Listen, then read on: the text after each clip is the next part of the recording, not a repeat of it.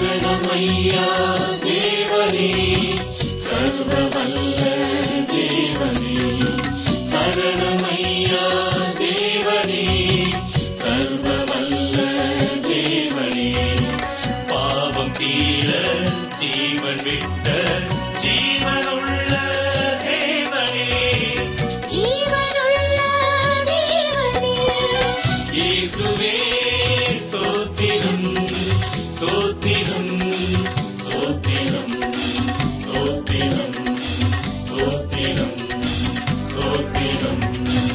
தேவனுடைய பாதத்தின் அருகே அமர்ந்து மரியாளைப் போல கர்த்தருடைய வார்த்தைகளை கவனிக்க காத்திருக்கும் உங்களுக்காக கர்த்தரை துதிக்கிறோம். இன்றைய வேத ஆராய்ச்சி நிகழ்ச்சிக்கு உங்களை அன்புடன் வரவேற்கிறோம். இன்று நாம் சிந்திக்கப் போகும் வேத பகுதி 1 பேதுரு 2 அதிகாரம் 5 வசனம் முதல் 12 வசனம் வரை. 1 பேதுரு 2:5 முதல் 12 வசனங்கள்.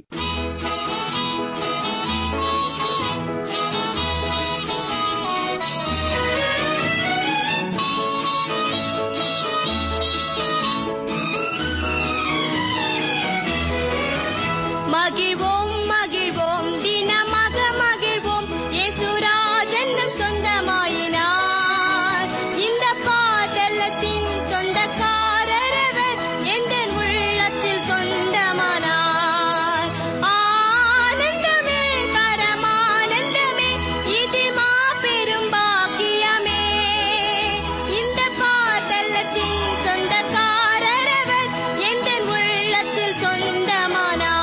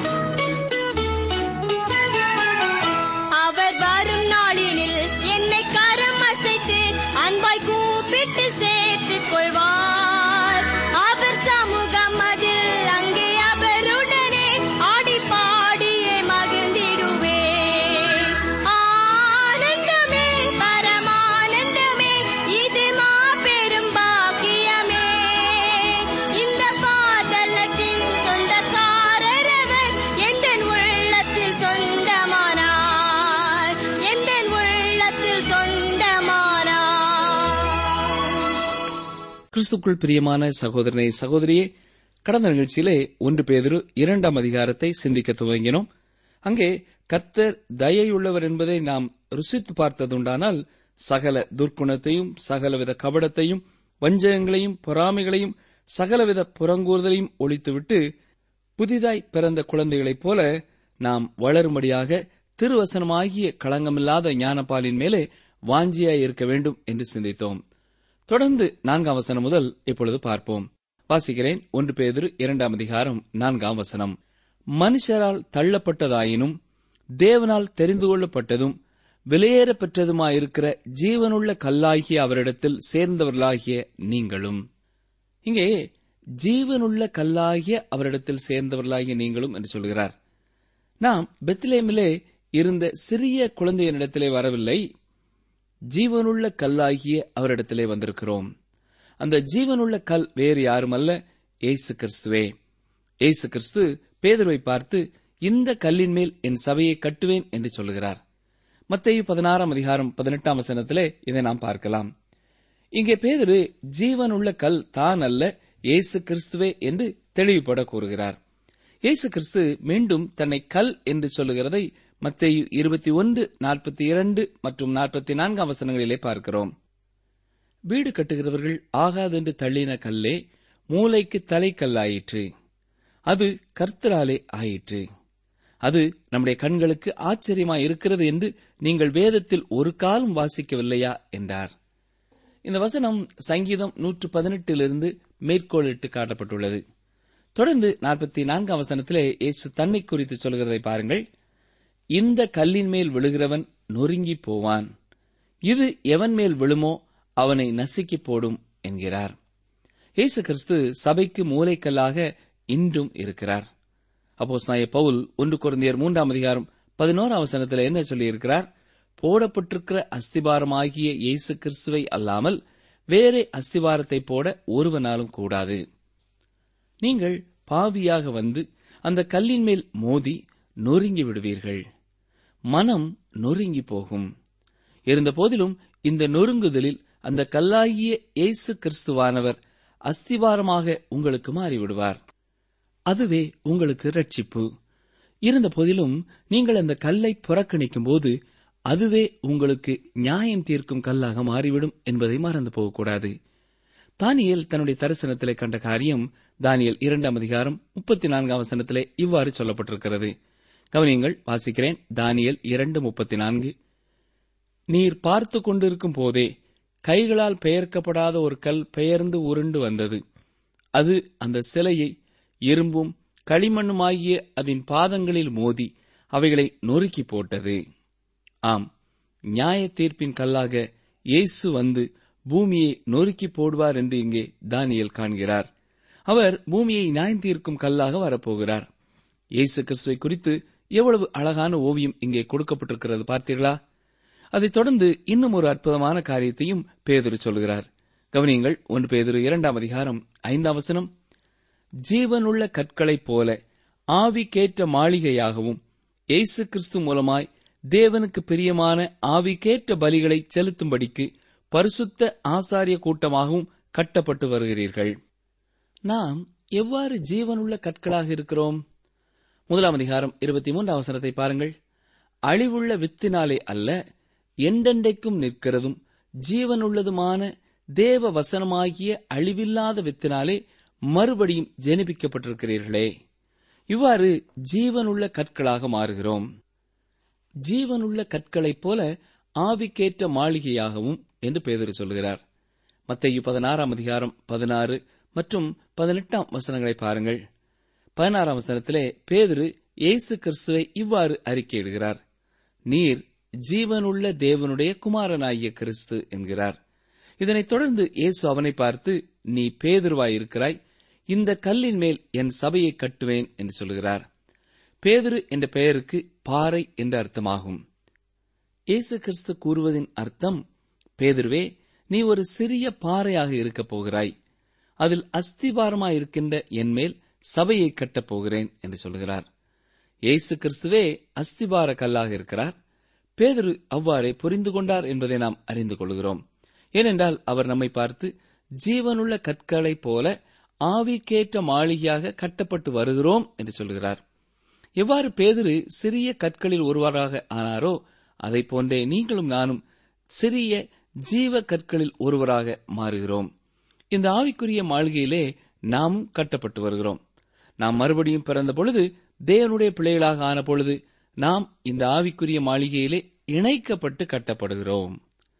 சரி, நீங்கள் எபேசியர் நிருபத்தை சற்றே திருப்பி பார்ப்பீர்கள் என்றால் அங்கேயும் அப்போஸ்தலனாகிய பவுல் கட்டிடத்தை குறித்த ஒரு விளக்கத்தை பயன்படுத்துகிறதை பார்க்கலாம். எபேசியர் 2:19 முதல் 22 கவனியுங்கள்.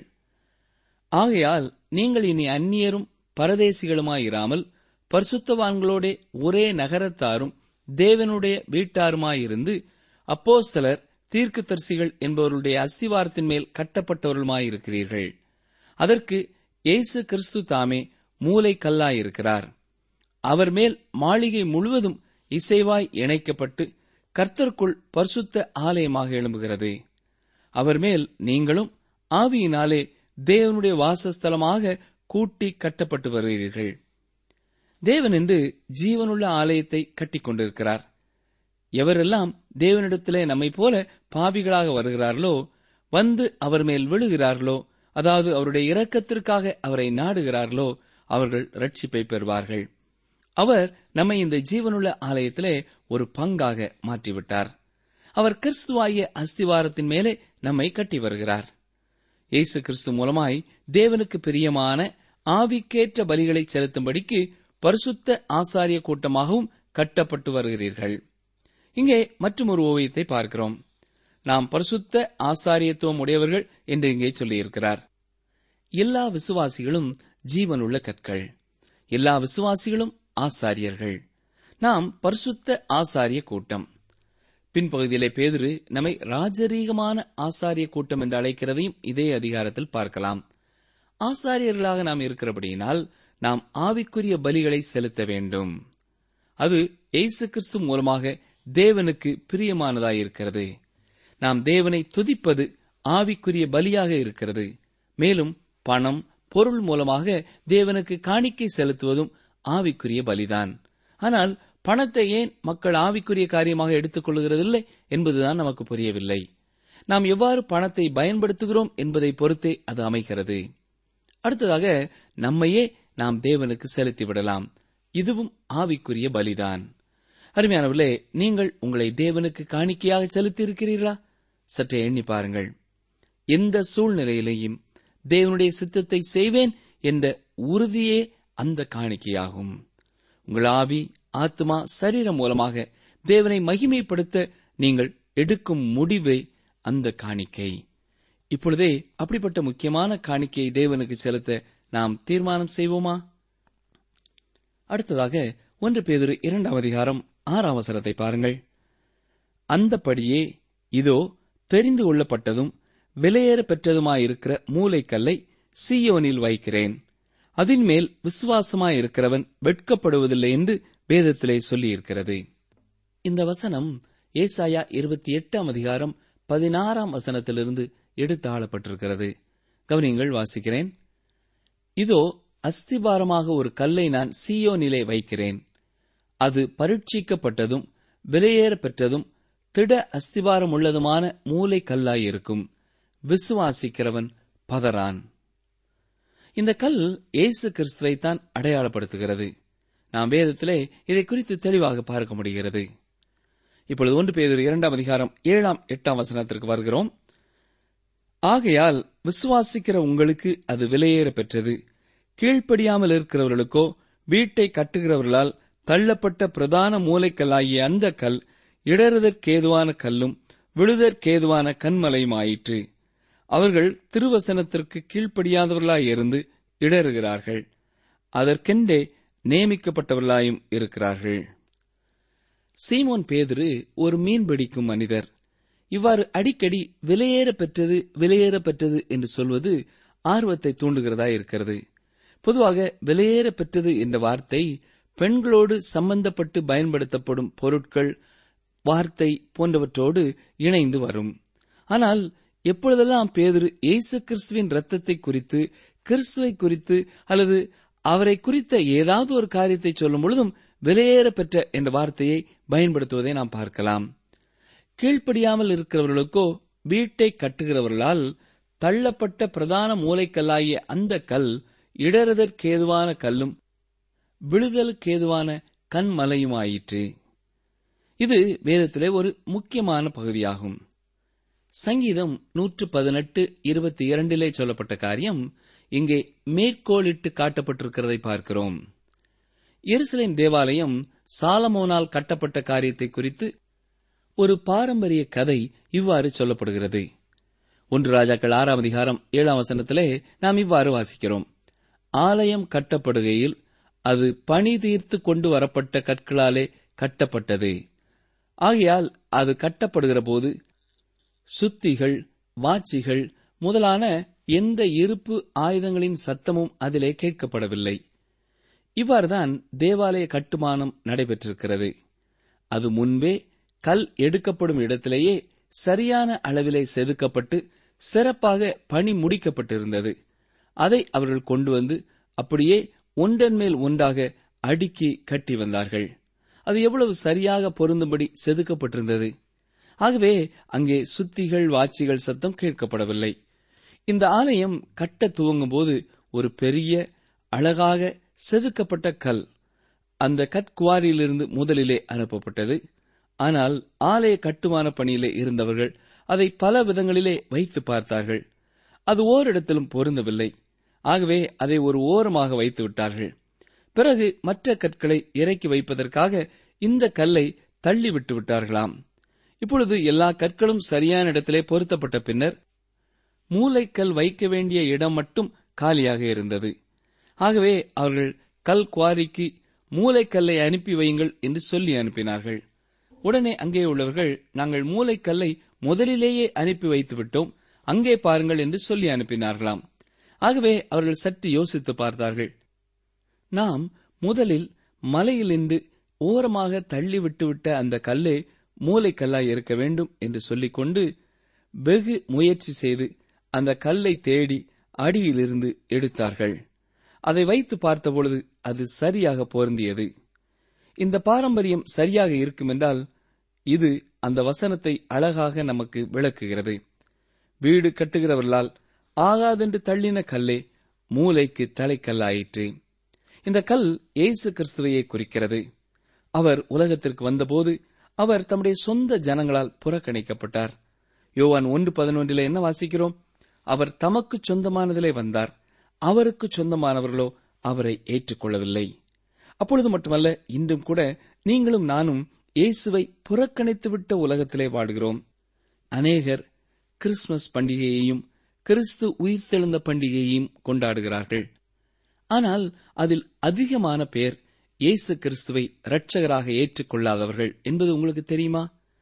இயேசுவை தங்கள் உள்ளத்திலே, இல்லத்திலே ஏற்றுக்கொள்ளாமல் பண்டிகைகளை கொண்டாடுகிறார்கள். அதாவது யாருடைய பிறந்த நாளை கொண்டாடுகிறார்களோ அவர் அங்கே இல்லை, அவர்களால் வெளியே தள்ளப்பட்டுள்ளார்.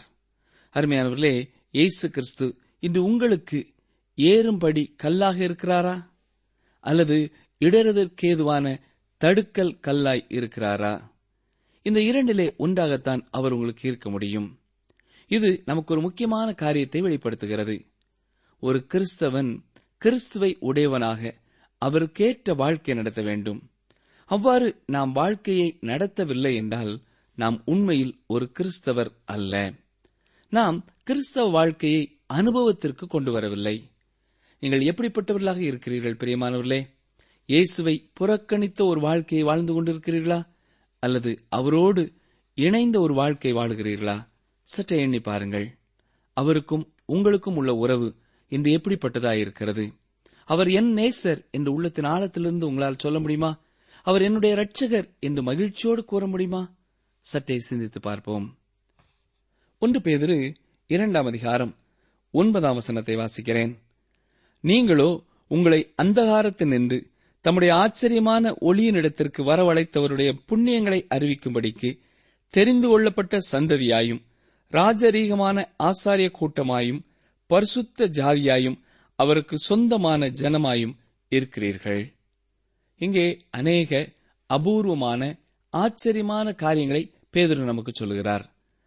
நாம் தெரிந்து கொள்ளப்பட்ட சந்ததியாயும் ராஜரீகமான ஆசாரிய கூட்டமாயும் பரிசுத்த ஜாதியாயும் அவருக்கு சொந்தமான ஜனமாயும் இருக்கிறோம். ஆம், நாம் அவருக்கு சொந்தமான ஜனம். அவர் நமக்கு சொந்தமானவர், நாம் அவருக்கு சொந்தமானவர்கள். முதலாவதாக நாம் தெரிந்து கொள்ளப்பட்ட சந்ததி என்கிறார். அதாவது நாம் தெரிந்து கொள்ளப்பட்ட இனம். நாம் பழைய ஏற்பாட்டை பார்க்கும்பொழுது அங்கே தேவன் இஸ்ரவேல் ஜனங்களை தம்முடைய சொந்த ஜனங்களாக தெரிந்து கொள்கிறதை பார்க்கிறோம். வேதத்திலே 2 தெரிந்தெடுக்கப்பட்ட கூட்டங்களை நாம் பார்க்கலாம். ஒன்று இஸ்ரவேல் தேசம், மற்றொன்று திருச்சபை. சபையையும் தெரிந்தெடுக்கப்பட்ட மக்களாக, தேசமாக தேவன் அழைக்கிறார். நாம் முன்னரே சிந்தித்தது போல பேதுரு இந்த நிருபத்தை சிதறி இருக்கிற யூத கிறிஸ்தவ விசுவாசிகளுக்கு எழுதியிருக்கிறார். ஞாபகத்தில் இருக்கிறதா? இந்த யூதர்கள் ரோம பேரரசு முழுவதிலேயும் அதை தாண்டியும் சிதறி போய் குடியிருந்தார்கள். அவர்களை பார்த்துதான் பேதுரு கூறும் காரியத்தின் சுருக்கம் இது. அருமையானவர்களே, நீங்கள் இப்பொழுது ஒருவேளை தேர்ந்தெடுக்கப்பட்ட ஜனம் போல உங்களுக்கு தோன்றாமல் இருக்கலாம். ஆனாலும் நீங்கள் இப்பொழுது இயேசுவினிடத்திலே வந்துவிட்டபடியினால் நீங்கள் தெரிந்து கொள்ளப்பட்ட சந்ததியாக, தேர்ந்தெடுக்கப்பட்ட தேசமாக எவ்வாறு இஸ்ரவேல் ஜனங்கள் இருக்கிறார்களோ அவ்வாறே இருக்கிறீர்கள். ராஜ்யத்தின் திறவுகோல் சபையினிடத்திலே கொடுக்கப்பட்டிருக்கிறது. நாமே இன்று சுவிசேஷத்தை அறிவிக்க வேண்டும்.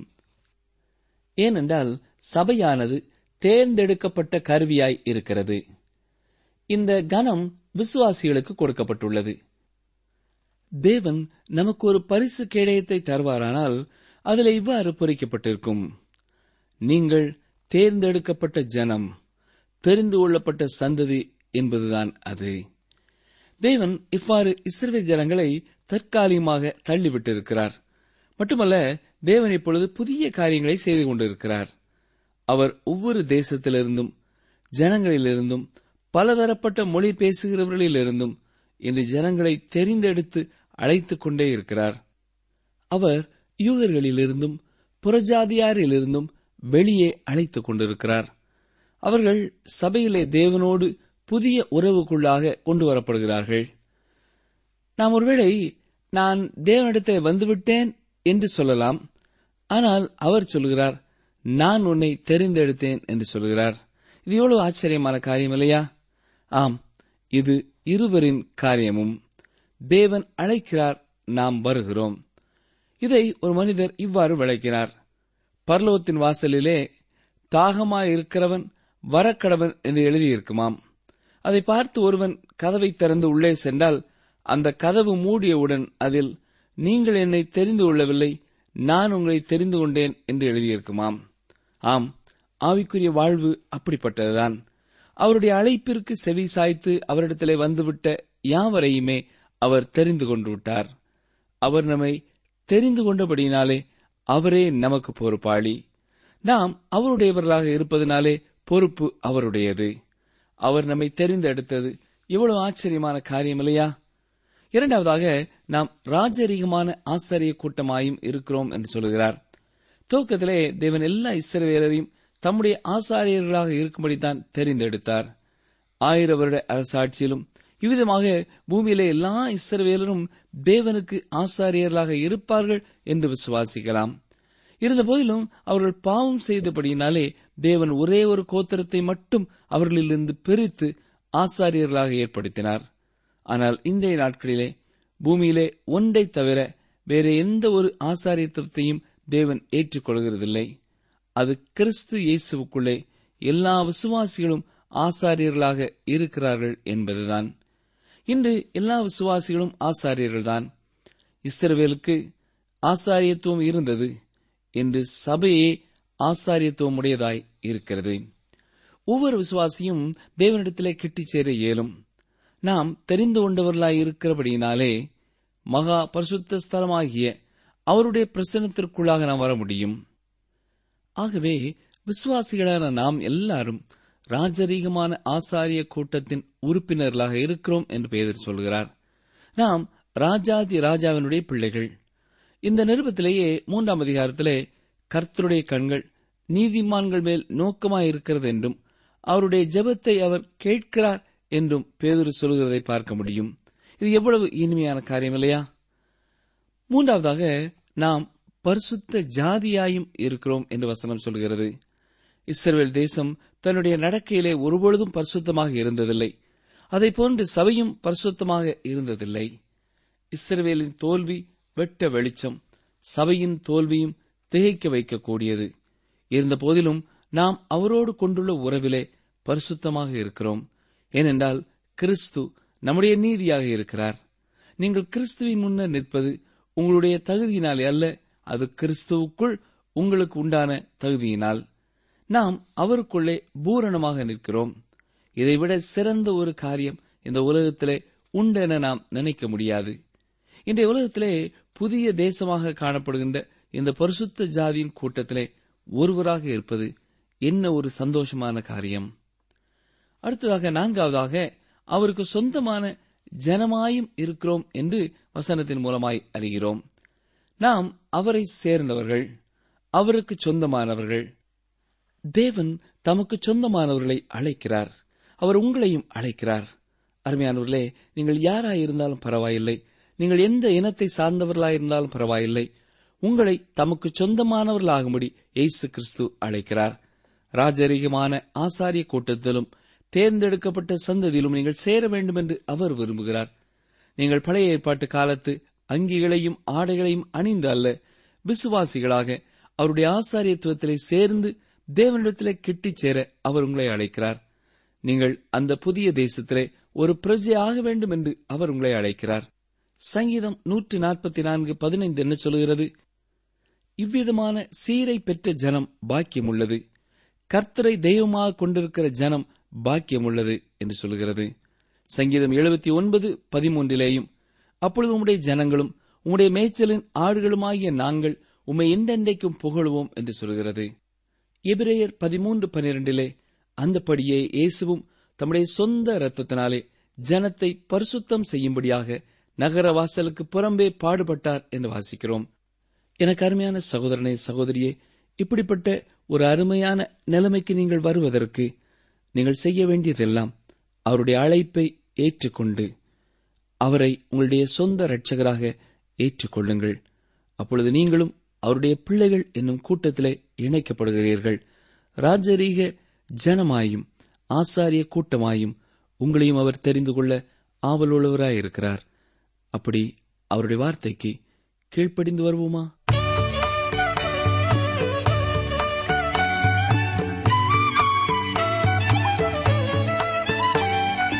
நீங்கள் தொடர்பு கொள்ள வேண்டிய எமது முகவரி: வேத ஆராய்ச்சி TWR, தபால் பெட்டி எண் 134, திருநெல்வேலி 2, தமிழ்நாடு. எங்கள் தொலைபேசி எண் 94 42 25 26 27 மற்றும் ஒரு தொலைபேசி எண் 9585 460460. எங்கள் இமெயில் முகவரி tamilttb@radio882.com.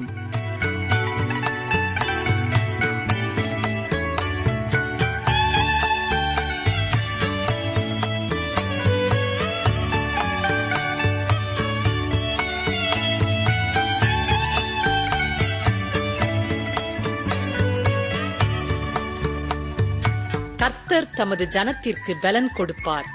கர்த்தர் தமது ஜனத்திற்கு சமாதானம் அருளி அவர்களை ஆசீர்வதிப்பார். சங்கீதம் 29:11. கர்த்தர் தமது ஜனத்திற்கு பலன் கொடுப்பார். கர்த்தர் தமது ஜனத்திற்கு சமாதானம் அருளி அவர்களை ஆசீர்வதிப்பார். சங்கீதம் 29:11.